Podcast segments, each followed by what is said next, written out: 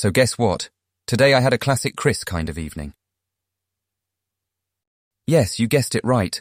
Netflix and chill. But hold on, it wasn't just the good old Dom and popcorn combo. I went ahead and actually made popcorn at home.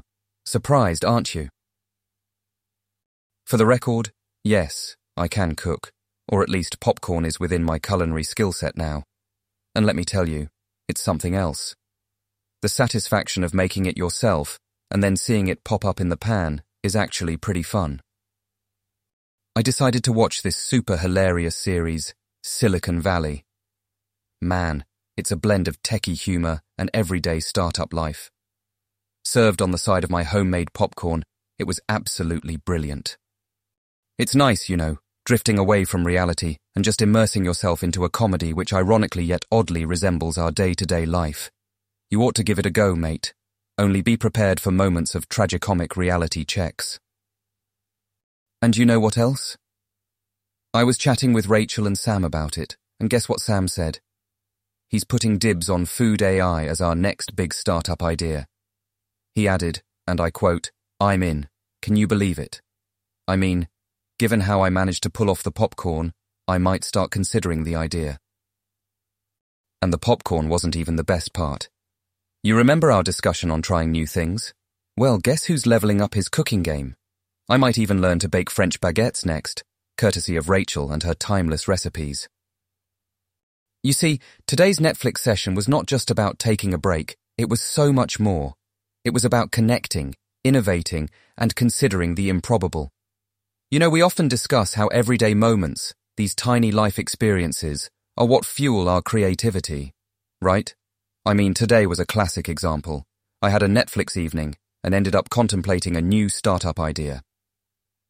I used to consider my routine of morning coffee at 12 and 6 monotonous. But now, the caffeine-infused conversations and the creativity brewing in those moments, they've become sort of a lifeline. Speaking of brews, I wonder if homemade cold brew is as satisfying to make. I might try making one this weekend. You have any tips? And, oh, do you remember that cold brew you made last summer, man? That was something else. But hey, don't worry. I'm still the same old tech geek. For now, the Samurai Code Cave or the Parisian Kitchen, whichever they may be, await. So I hopped down to this interesting alumni get-together at Berkeley today. Yeah, the old battleground. Who would have thought, right? It was almost surreal stepping on the campus, our campus again after such a long time. Well, some things never change, like Dr. Johnson's enthusiasm for tech.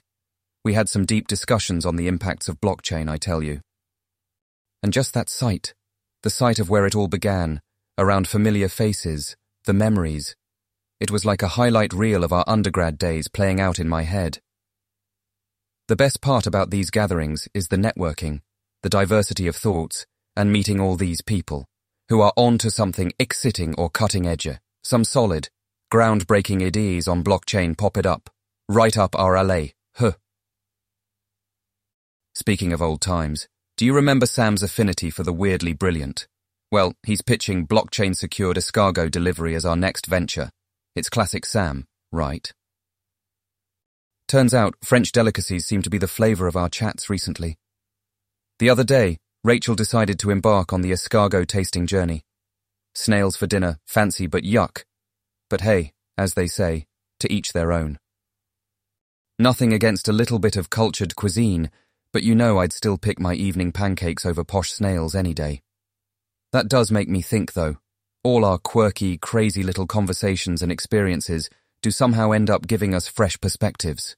We started Neural Nest with a nerdy dream and a crazy idea, remember? Look where that's taken us. So, who knows? Maybe there's something to the notion of market penetration for escargot after all, just like Sam was joking. Okay, my friend, speaking of Neural Nest, I got to get back to it. So today, I had the weirdest but pleasantly surprising matchup in one of my Go sessions. This random fellow at Central Park of all places decided to play me. And man did we battle it out. For a solid two hours we traded moves, it was as if our life depended on it. Between our intense trades of Go stones, the dude actually knew his way around classical music, Imagine my surprise when he started talking about Bach like he's some music scholar. It was such an unexpected blend of my love for Go and a completely out of the blue lesson in classical music. I must admit his playlist did provide a great backdrop to the game. It was as if each of our moves were being played out on a giant orchestra. Quite dramatic if you ask me. We even joked about creating a new theory on music influencing strategic games. Now speaking of philosophers and music, Rach and Sam went all Socratic on me in our chat today. They were quite amused hearing about today's Go session. It was quite a switch from our standard tech talk, you know?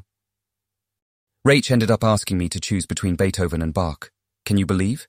It felt like standing on a battlefield. And guess who I picked? Bach. You know my stance on stereotypical choices. Sam even ended up calling me a trendsetter for my choice. Quite a day, eh?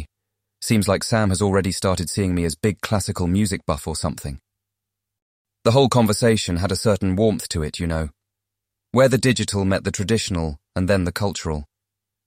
Who would have thought classical music would spark such a hearty debate? Also learned that Sam has been developing this newfound love for ramen. I mean, cooking it from scratch and everything. He's surely reaching new culinary heights. And here I am, falling behind on the cooking front, relying heavily on delivery for survival. But hey, I managed to make popcorn. That counts for something, right? Now this might seem like a deviation, but the more I ponder upon it, the more I realize how even the smallest of interactions in our lives play a significant role in shaping our thoughts and actions. Just like how today, a Go session blended with classical music ended up transforming into insightful discussions with friends. And all this indirectly influences our creativity and innovation at Neural Nest, doesn't it? I'm telling you, if we manage to tap into the essence of these daily experiences, we'll surely stumble upon some path-breaking ideas for our venture. Well, enough for now, my friend. With the casual Mozart fan signing off for today, I should probably get back to cracking the codes that are waiting for me.